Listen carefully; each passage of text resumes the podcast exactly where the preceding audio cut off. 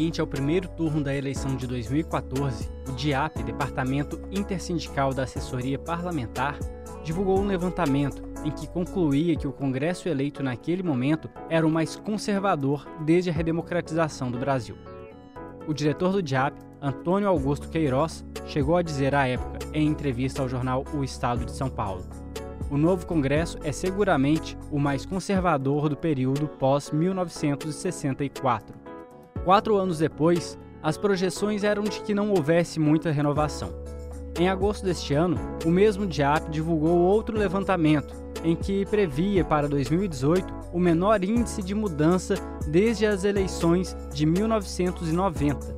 Segundo as estimativas, apenas 40% dos parlamentares seriam novos, quase 10 pontos percentuais abaixo da média das eleições anteriores, que era de 49,1%. Para as 513 vagas na Câmara, havia 407 candidatos à reeleição. A previsão era que 75% deles conseguissem se manter no posto. Essa análise foi feita com base no histórico das últimas sete eleições e no fato de que a reforma política aprovada no ano passado impôs uma legislação eleitoral que favorecia os candidatos à reeleição. Mas o que se observou não foi isso. Contrariando as expectativas, as eleições promoveram um índice recorde de renovação.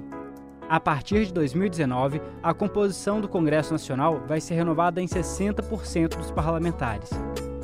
Somente em 1990 houve índice maior, 61,82%. Mas, ainda que tenha havido mudança, o perfil, que já era conservador, tornou-se ainda mais. Afinal, houve aumento da representação de militares e líderes evangélicos, enquanto professores e médicos tiveram participação menor. Quais as implicações disso para o novo mandato que se inicia? Qual é o perfil desses novos parlamentares? Como devem ser os parâmetros de negociação entre o novo presidente e o Congresso? Que matérias têm maior ou menor propensão de serem aprovadas? Qual vai ser o papel da oposição nesse processo? Eu sou Alex Bessas e, junto com Jéssica Almeida e Marília Mendonça, formamos o time do Tempo Hábil, podcast do jornal O Tempo. Nossa proposta é nos afastarmos do turbilhão de notícias do dia a dia e buscar uma perspectiva mais aprofundada sobre questões diversas relacionadas à nossa sociedade. Este é o quinto episódio da nossa primeira série, Desafios da Democracia. Em episódios semanais até o fim do ano, vamos procurar entender os fenômenos que nos trouxeram até esse momento crítico para o nosso sistema democrático e tentar vislumbrar caminhos possíveis para que a confiança nele seja restaurada.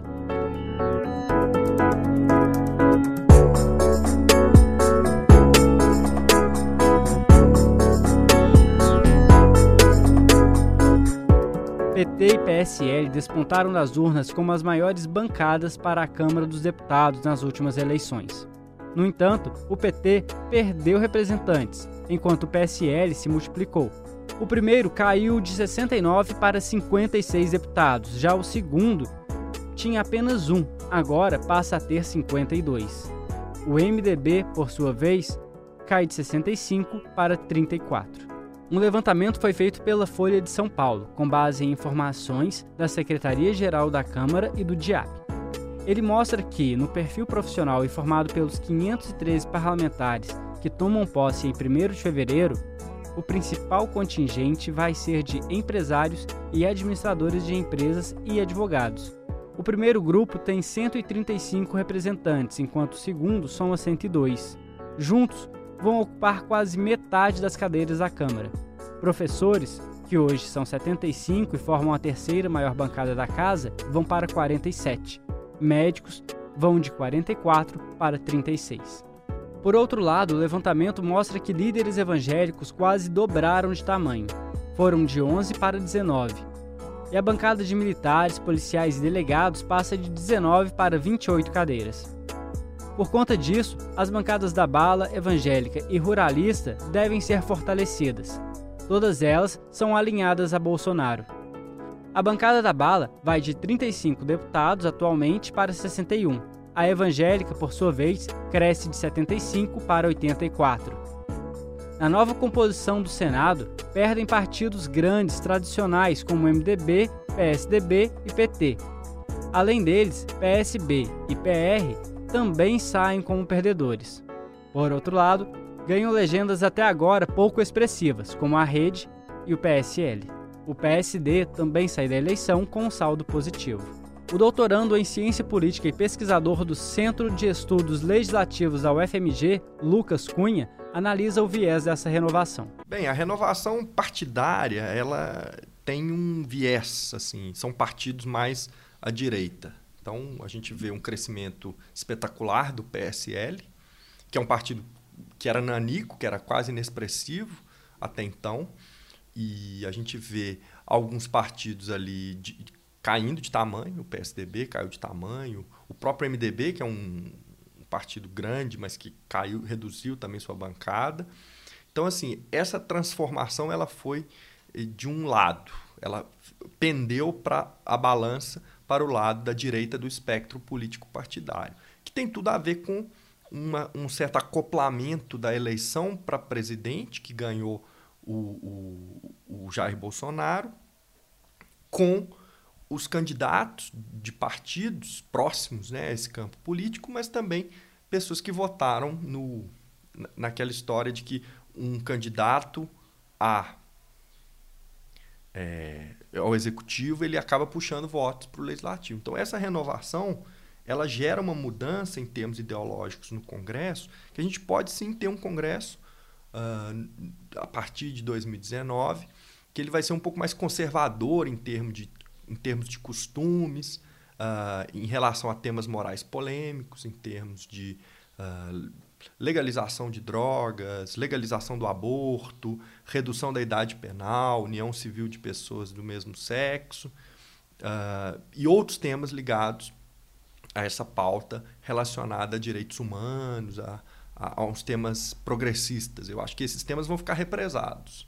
Uh, de um modo geral, o, o, o quente que vai ser no Congresso vai ser a capacidade que ele tem de fazer reformas que vão ser, uh, digamos assim, aderentes ao projeto do, do governo Bolsonaro. Então, é, essa mudança tem a ver com alguma falta de experiência, como, como foi relatado, uh, dos candidatos, do, dos eleitos, melhor dizendo, uh, essa falta de experiência do, desse número grande de novatos na política.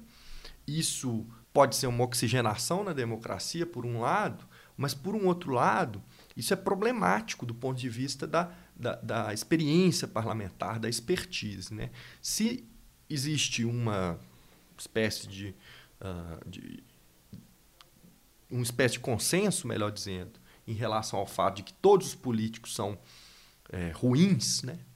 É, eu vejo que os políticos que conseguem sobreviver num sistema político como o nosso, eles eventualmente são, são bons políticos, né? conseguem se reeleger e tal. Mas a gente tem que pensar também que essa renovação no Congresso Nacional ela vem também atendendo a uma conjuntura, uma conjuntura que foi de uma espécie de criminalização do sistema político por conta da Lava Jato, uma conjuntura que levou aos políticos que lá estavam e aos sistemas de corrupção que estavam acontecendo lá a serem desmantelados, por um lado, mas por um outro, um certo exagero, eu vejo. Então, eu, eu concordo com o diagnóstico de que é, a Lava Jato foi uma grande transformação que causou, inclusive, essa é uma das causas, eu vejo, da da, dessa, dessa indisposição do eleitorado em relação aos políticos que lá estavam. Uma outra reportagem da Folha de São Paulo, publicada no dia 3 de dezembro, mostra em que pé estão as negociações do presidente eleito com o Congresso. O texto afirma que metade dos principais partidos do país diz que pretende colaborar com o presidente eleito, mas só três das 15 maiores siglas da Câmara dos Deputados dizem estar dispostas a integrar oficialmente a base governista. Além do PSL, de Bolsonaro, somente DEM e PTB discutem uma adesão formal à base aliada do próximo governo. Para Lucas Cunha, é preciso pensar nas estratégias que os partidos têm adotado para entender esse posicionamento. Bem, a gente tem que pensar qual que é a estratégia dos partidos. Né? O governismo é uma coisa que é, agrada muito a alguns determinados uh, líderes partidários, porque quando se está no governo, você tem acesso a recursos de poder e influencia é, é possível influenciar políticas públicas quando se está no governo, ao contrário de quando se está na oposição, que o jogo é mais no parlamento, é mais relacionado à, capacidade de vetar os interesses do governo, ou de influenciar eh, de modo a transformar os interesses do governo. Uh, o fato dos partidos ainda não terem se uh, assumidamente embarcado né, no governo Bolsonaro tem a ver com uma composição, certamente, mas também com uma certa uh, reticência em relação ao que será o governo Bolsonaro, porque ainda uh, nesse processo de transição ainda há muita incerteza, não só em relação à composição do ministério, né, que a gente uh, tem acompanhado nesse período de transição de, de governo, né, nesse momento que o final do governo Michel Temer, mas de que já existe um governo de transição, um governo de transição até bastante uh, observado. Né? Então, tem anúncio de ministro, tem declarações públicas. Então, é um governo de transição que tem se mobilizado de uma maneira a montar uma equipe, uh, enfim, que atenda melhor aos interesses do governo eleito, porém não necessariamente atender aos interesses do Congresso eleito. E isso é uma questão importante, porque no que se chamou na ciência política de presidencialismo de coalizão, que é uma expressão cunhada pelo cientista político Sérgio Abranches, em 1988, uh, ah, o, o, o presidente distribui partes do governo como uma forma de trocar apoio em votações. Só que isso parece que saturou no sistema político brasileiro, por um lado, e a interpretação que a ciência política uh, tem observado, tem tentado diagnosticar nesse sentido, é de que o presidencialismo brasileiro se transformou, deixou de ser um presidencialismo de coalizão, que se troca cargos por votos no Congresso, e passou a ser um presidencialismo, ao que tudo indica, cabe ressaltar isso, no governo do Bolsonaro, que poderá ser um, um, um governo em que se aloca pastas ministeriais conforme os interesses ideológicos do governo. E aí vem a composição que não é partidária, é muito mais relacionada àquelas figuras que têm uh, proximidade com, com o, o, presidente eleito. Né? Mas, de, de um modo geral, o Congresso é um Congresso que novidades poderão vir aí. Eu não sei qual que é o conteúdo disso, mas certamente algumas novidades, por exemplo, em relação a alguns temas que já estão colocados na agenda política brasileira, por exemplo, o projeto Escola Sem Partido, a redução da idade penal, a flexibilização do Estatuto do Desarmamento. Então, tem esses temas aí. Uh, eu acredito também que alguma mudança em relação ao Enem vai ser tentada pelo governo. Né? O governo vai tentar influenciar o, a forma como se faz a, a gestão e a elaboração do, do Exame Nacional do Ensino Médio, que é um exame que uh, é um parâmetro para se pensar né, os, os propósitos educacionais e, e, e, também a escolha das profissões. Então, ele tem uma importância muito grande para pautar o ensino médio. E o ensino médio teve uma reforma recente, né, através de uma medida provisória, editada no governo Michel Temer. Então, eu vejo como esses temas como temas que, uh, que vão ser relevantes no, nos próximos anos. Outro dado que tem chamado a atenção é que, juntas, as bancadas dos três partidos que formam a base de Jair Bolsonaro somam 91 integrantes na Câmara. Sem novas adesões ao núcleo governista, a base aliada formal vai ter um desenho inédito. Desde a redemocratização, presidentes recorrem à distribuição de cargos para construir coalizões, que chegavam a cerca de 400 integrantes na Câmara. Um levantamento da Folha mostra que Fernando Collor formou uma base de 219 parlamentares, enquanto Fernando Henrique Cardoso chegou a 397 no primeiro mandato e Michel Temer conseguiu 365. Além disso, outras cinco siglas estão fora da base aliada, mas reconhecem afinidade entre suas bancadas e a pauta apresentada por Bolsonaro até o momento. Líderes do MDB, PSD, PRB, PSDB e Podemos afirmam estar nesta categoria. Neste caso, a virtual base governista pode chegar a 229 votos. Rafael Câmara de Melo, doutor em ciência política pela UFMG e pesquisador do Instituto da Democracia e da Democratização da Comunicação, explica que esse cenário já era esperado. Não chega a causar surpresa essa informação trazida pela reportagem da Folha de São Paulo de que apenas três dos 15 maiores partidos estão declarando um apoio oficial, né, pertencer oficialmente à base do governo. Né. É, isso não causa surpresa, uma vez que o próprio presidente não vem colocando a negociação com os partidos como uma, uma ação prioritária né, no seu futuro governo. Né? Outro ponto muito importante é que as formações de coalizão no Brasil, desde, principalmente depois do governo Fernando Henrique Cardoso, sempre obedeceram à lógica do presidencialismo de coalizão, na qual a coalizão ela é composta, a base do governo é composta a partir das distribuições de postos ministeriais. Né? Como o presidente Bolsonaro não está buscando, né, não busca construir uma coalizão com base nessa nessa distribuição dos ministérios, né, para que os partidos que ocupem as, as vagas nos ministérios a, formem sua base no Congresso, é até de certa forma natural que os partidos sejam reticentes né, em de, declarar é, o apoio ao governo de forma tão clara. Né. Por outro lado, os partidos ficam numa posição delicada, né, dado que é um presidente que no momento goza de alta popularidade, né, tem um grande apoio popular, é, então também eles não vão, os partidos também não vão declarar oposição, uma oposição clara, né? E a princípio, né, é, o presidente tem boas condições de negociar com o Congresso, mas uma vez que ele não está sinalizando que vai distribuir as pastas ministeriais para formar sua coalizão, essa negociação por via dos partidos se complica um pouco. Isso pode é, significar para o próximo governo que o presidente vai ter que negociar pontualmente as suas pautas, né? ou seja, negociar quase que medida a medida, ao invés de ter uma base fiel que vá garantir aprovações com mais facilidade. Né? Isso pode indicar uma certa dificuldade de aprovação de, de mudanças, principalmente mudanças mais profundas, mudanças que exijam um quórum maior no parlamento, votações mais difíceis, é, no próximo governo. Desde que começou a ser formado o governo de transição, as atitudes de Bolsonaro vêm indicando que suas negociações serão feitas com bancadas ou categorias, como observa Rafael. A primeira reunião do presidente eleito com uma bancada de partido ocorreu no último dia 4 de dezembro, com o MDB. Em seguida, ele se reuniu com o PRB. No dia 5, aconteceriam reuniões com as bancadas do PSDB e do PR.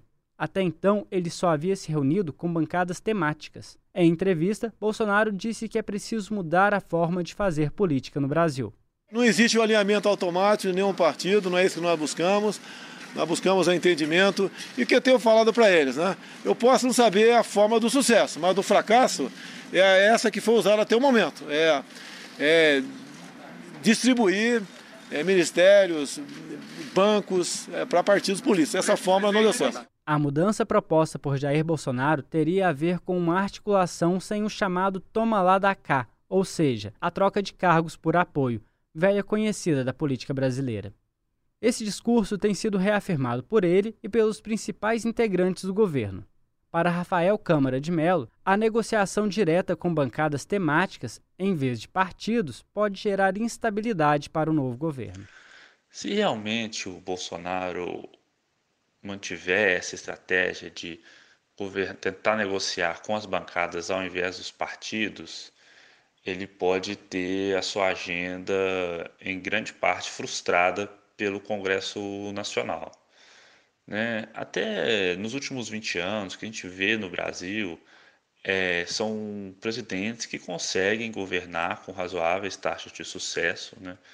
é, com exceção do segundo governo Dilma, né, que foi um, momento excepcional, o que a gente viu foi presidentes estabelecendo coalizões em bases partidárias, né, realizando distribuição ministerial para formar coalizões e conseguindo governar, utilizando muito né, dos, dos poderes legislativos do presidente. Né, o presidente no Brasil é o principal legislador, né, e contando com o auxílio da, da base de governo coordenada pelas lideranças partidárias. Né?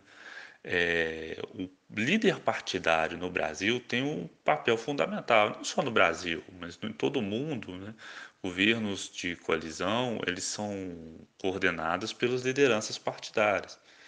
Né? E no caso brasileiro, os líderes partidários têm muitos poderes institucionais específicos previstos nas regras do regimento interno da Câmara dos Deputados, por exemplo, em alguns casos na Constituição, é, que reforçam muito esse poder desses líderes. Né? Um desses poderes, por exemplo, é o poder de apontar e substituir os membros das comissões permanentes, né? não apenas das permanentes, mas também das comissões mistas que analisam orçamento, por exemplo, ou das comissões mistas que analisam medidas provisórias. Né? Esse poder de apontar e substituir membros de comissões é um poder importantíssimo é, dentro da lógica de tramitação do, das medidas, né, das leis no Congresso. Né? É, os, são os líderes também que, em larga medida, determinam a agenda do, do plenário. Em algumas situações também, os líderes é, eles podem representar todos os membros do partido, é, restringir emendas e votações separadas, ou seja, uma série de poderes que são fundamentais para ajudar a controlar né, o, o, conteúdo das leis produzidas no Congresso. Né? Então, esses poderes que os líderes partidários possuem né, não são poderes, por exemplo, que os líderes de bancada possuem. Então, abrir mão das lideranças partidárias, do apoio das lideranças partidárias, para ficar apenas negociando com bancadas, é correr um grande risco né, de abrir mão desses poderes que os líderes possuem. Né?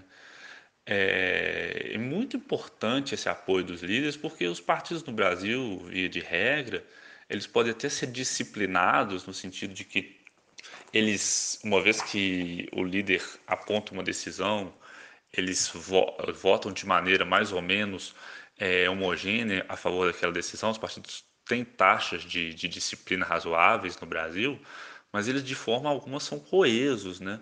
É, a, é, a, disciplina precisa muitas vezes ser imposta, sim, por uma liderança. Né? E uma bancada, uma liderança de bancada, não tem mecanismos institucionais para poder reforçar essa disciplina. Então, vai ser muito difícil negociar apenas com as bancadas. Eu acredito que seja um ponto que, se o governo começar a ter sua agenda frustrada, ele pode voltar atrás com relativa velocidade, ele pode voltar, ele pode voltar rapidamente atrás desse ponto, caso seja isso que o presidente é, quer fazer. Né? Mais uma vez a gente esbarra nesse ponto, né? que é difícil prever, né? é, é, difícil, é difícil entender a cabeça do presidente e saber exatamente como ele vai proceder. Diante de uma configuração tão conservadora do Congresso, pautas alinhadas a esse viés ideológico estariam mais propensas a serem aprovadas. O projeto Escola Sem Partido, a revogação do Estatuto do Desarmamento e a redução da maioridade penal são temas entendidos como mais propensos a entrarem na agenda. Por outro lado, a pauta econômica pode encontrar entraves, como observa Rafael. Muitas das matérias econômicas, né, colocando a economia de maneira geral, como por exemplo, é, que já estão comentado, discutido, por exemplo, a questão da reforma da Previdência, que tem grandes implicações para a economia, elas afetam diretamente o bolso do cidadão. Né? Então, quando à medida que essas propostas vão ganhando um, uma cara mais concreta, né? É, vai se dizendo, por exemplo, qual reforma da Previdência se deseja fazer, algo que não foi dito na campanha. Né? Na campanha, praticamente não se discutiu qual que era o desenho específico das mudanças econômicas, foi tudo colocado de maneira muito geral. Né? Quando isso for colocado de maneira mais clara e forem discutidos os prós e contras pela opinião pública, vai ficar bastante claro para a população quem vai ganhar e quem vai perder com essas reformas econômicas, né? por exemplo, uma reforma da Previdência. Então, essas reformas também têm uma grande dificuldade para ser aprovadas, porque são reformas que vão mexer com os interesses de grupos específicos, vão mexer no bolso de grande parcela da população brasileira. Então, elas vão encontrar uma certa resistência, sim. Os parlamentares vão pensar bem antes de votar essas reformas. Né? Um exemplo disso foi é que uma ideia que se tinha era que a reforma da Previdência já poderia, é, inclusive, ser votada no fim do governo Temer, uma vez que Bolsonaro ganhando a eleição ele também seria favorável a um certo tipo de reforma é que isso já poderia ser iniciado agora no governo Temer a votação. Né? Isso não aconteceu por dificuldade de negociação. Né? Então, acho que é um pouco mais complexo do que simplesmente achar que essas é, reformas e mudanças econômicas têm um grande apoio no Congresso. Embora tenha apoio no Congresso, é preciso negociar. E aí eu diria que, para analisar cada uma dessas possíveis propostas né, do Bolsonaro aí, que ele não detalha, né, ter, a gente só vai saber realmente quando começar o governo o que ele quer fazer, porque na campanha ele detalhou muito pouco e agora, depois que ele ganhou a eleição, ele fala uma coisa e muda de opinião com muita frequência. Então a gente só vai saber realmente quais são as propostas dele quando começar o governo. É, vai ser preciso analisar individualmente, sempre levando em conta o seguinte, né? É preciso analisar quais são as preferências dos deputados e em que medida eles apoiam ou não uma proposta específica é preciso analisar qual vai ser a reação da opinião pública, né, que uma vez que tiver desenhada uma, uma, uma, proposta de mudança, ela vai avaliar os prós e os contras, né, e também é preciso, vai ser preciso entender como o presidente Bolsonaro vai tentar lidar com o Congresso, né, quais reformas ele vai fazer vão, serão sua prioridade na sua agenda do governo, que a gente ainda não sabe, o que, que ele vai tentar aprovar primeiro, o que ele vai gastar mais tempo para negociar, o que, que ele vai colocar como realmente agenda prioritária, que a gente ainda não sabe, né? e como que ele vai tentar negociar esse Congresso. Ele vai negociar porque para o presidente negociar, né, para se fazer, construir uma base de, de apoio a propostas, né, é, não basta apenas o presidente ter condições de negociar, ele precisa querer negociar. E até o momento que a gente vê, é um presidente que não disse ainda né, está muito disposto a negociar. Então, ele pode sim tropeçar nas próprias pernas. Né? É algo semelhante ao que aconteceu com o presidente é, Collor, né, que tinha sim um Congresso que dava a ele condições de negociar, mas que ele preferiu é, tentar aprovar suas medidas quase que passando por cima do, do Congresso, utilizando muito medida provisória, e mais do que isso, não construindo uma coalizão em bases é, uma coalizão governista com base em distribuição ministerial, que até o momento parece também ser a, a ação do curso de ação que o Bolsonaro deve seguir também. Então, é preciso estar atento para ver realmente o que ele vai fazer, né, para a gente ter uma noção de probabilidade de aprovação. Além disso, alguma dessas, dessas propostas da agenda conservadora, chamada agenda conservadora, né, que estão sendo mais discutidas aí, além do todo o problema de coordenação de uma base de governo para aprovação no Congresso, também podem sofrer, podem ser impedidas de ser aprovadas né, via, é, via ação judicial. Né? Então, um projeto, por exemplo, como o Escola Sem Partido, tem medidas né, como por exemplo proibição de uso de certas palavras na escola, né? proibição do uso da expressão gênero, né? que certamente não encontram base constitucional. Né?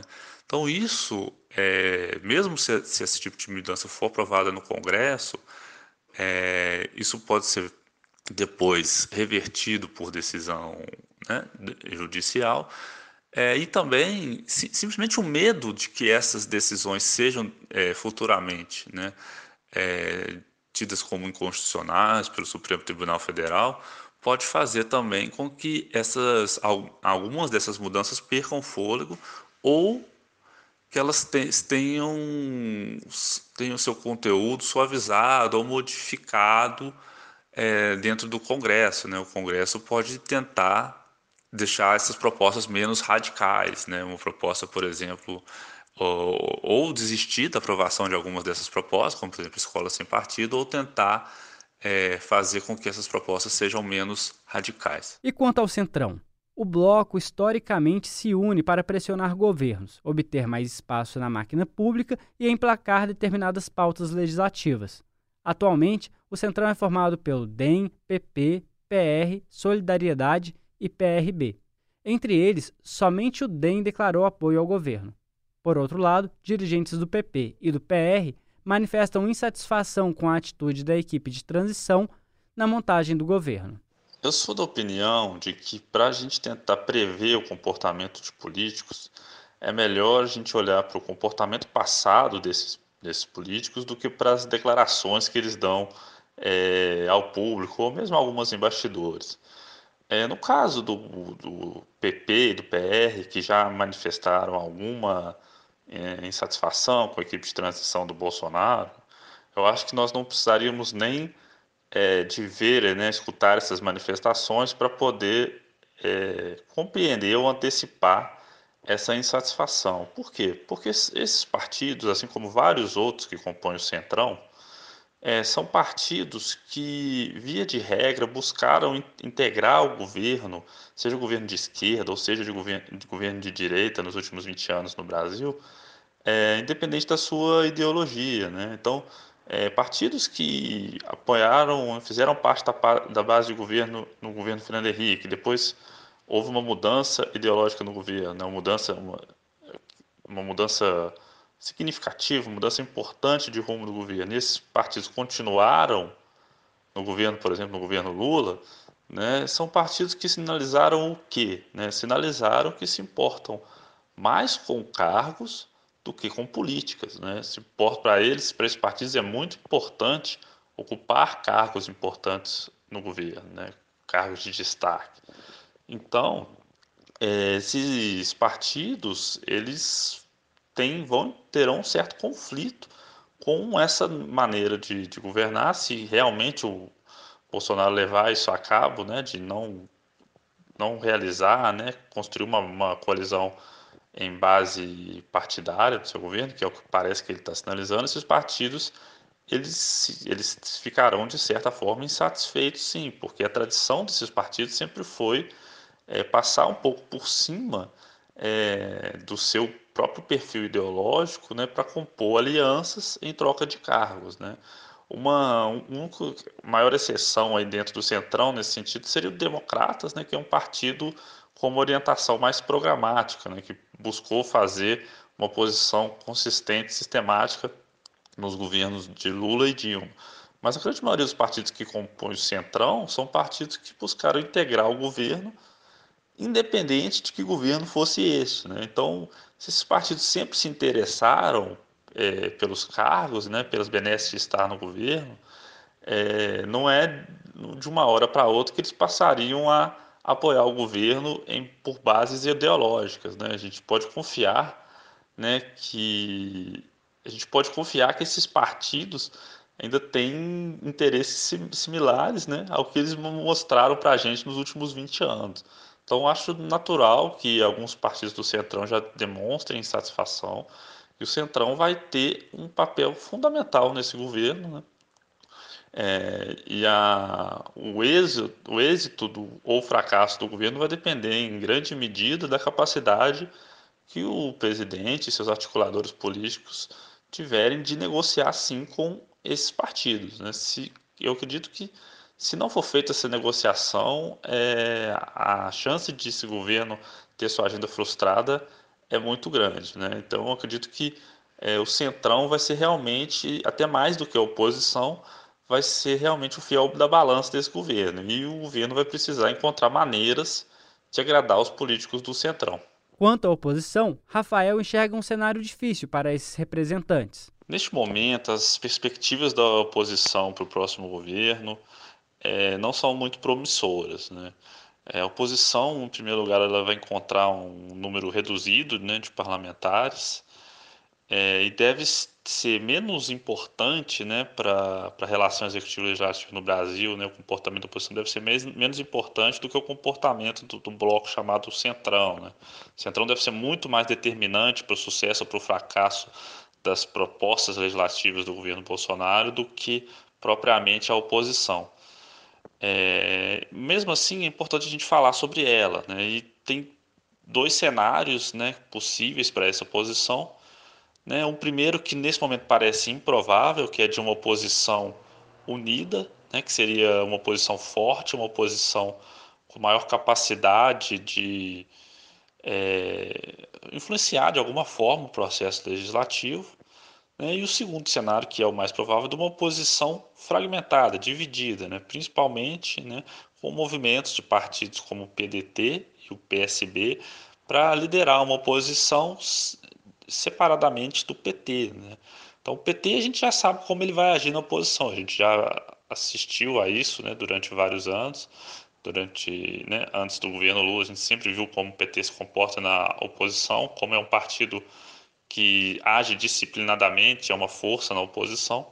Mas o que se cogita nesse momento no, no Congresso é se criar um bloco de oposição separado, né, capitaneado aí pelo PDT, pelo PSB, pelo, pela rede, talvez até pelo PPS, é, que atuaria de maneira separada do PT. Certamente esse bloco teria seria um bloco de oposição mais uma oposição mais amansada, uma oposição mais moderada do que a oposição que o PT deve fazer ao governo Bolsonaro. Né?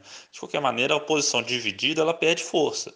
Isso é um ponto importante a ser, a ser destacado né? e que nesse momento parece o mais provável, né? que a oposição não, não será um campo muito unido no governo Bolsonaro. O cientista político observa que as pautas conservadoras podem avançar no Congresso, independente da atuação de Bolsonaro. Ele ainda faz uma ressalva. Toda essa análise depende de uma continuidade institucional do sistema político brasileiro. Para finalizar, eu gostaria de ressaltar dois pontos que acabaram não sendo mencionados até aqui na nossa conversa. Né? Um deles é que é possível que uma certa agenda principalmente a agenda, essa agenda que a gente está chamando de agenda conservadora, ela possa avançar no Congresso Nacional quase que independentemente das ações do Executivo. Né? O que a gente vem assistindo nos últimos anos é que o Congresso Nacional ele tem retomado um pouco da iniciativa da sua iniciativa legislativa. Embora o Executivo seja assim o principal legislador do país, nos últimos anos, a, a, o Congresso Nacional vem aprovando um número maior de projetos de lei de iniciativa dos deputados e senadores. Né? Isso é um cenário que pode acontecer nesse próximo governo também. A gente pode ter parte de boa parte da legislação e também aprovada por meio de iniciativa do Congresso e não necessariamente do Executivo, né? Então até pode acontecer de uma certa agenda, né, do Congresso se descolar um pouco da agenda que está sendo proposta pelo Executivo. É claro que essa agenda também tem limitações, né? dificilmente os congressistas é, vão, vão propor, por exemplo, as reformas econômicas, reformas econômicas que vão é, trazer insatisfação para grande parte do eleitorado. Um segundo ponto que eu gostaria de ressaltar só para finalizar é que todos esses cenários que a gente conversou aqui, eles estão partindo da premissa ou do pressuposto que nós teremos uma certa continuidade institucional nos próximos anos, né? É, partindo do pressuposto que nós continuaremos a ter um sistema democrático, né, com freios e contrapesos, com as instituições funcionando razoavelmente, razoavelmente, a gente pode fazer algumas previsões é, analisando as preferências políticas do Congresso, do presidente, às vezes até do Judiciário. Né? Agora, se por acaso nós tivermos algum movimento de ruptura institucional, né, quebra do, a quebra das regras do jogo democrático, então, na verdade, essas previsões elas se tornam é, de pouca utilidade, né? que nesse, num cenário de, de radicalização, de ruptura institucional, a gente não consegue prever muito bem o que pode acontecer. Né? Então, fica só essa ressalva, né? Porque dado o momento turbulento que a gente vive, né? e é, o fraco apoio da democracia que a gente tem em algumas das nossas principais lideranças políticas, por parte de algumas das nossas principais lideranças políticas, né? Nossa elite política vem demonstrando pouco apreço pelas regras institucionais né, nos últimos anos, né? E também há pesquisas que mostram que dentro da população também o apoio à democracia não é tão grande assim, né? É pequeno comparado com os países mesmo da América Latina. Né? Então, assim, a gente não pode descartar totalmente essa possibilidade, né? Então, Acho que só essa ressalva final de que essa, essas previsões, esses cenários que a gente monta para o próximo governo são cenários de continuidade institucional. Né? Se acontecer uma ruptura, aí os cenários são totalmente diversos. Né? Sem querer acabar nossa conversa em tom pessimista, é importante também a gente relembrar isso.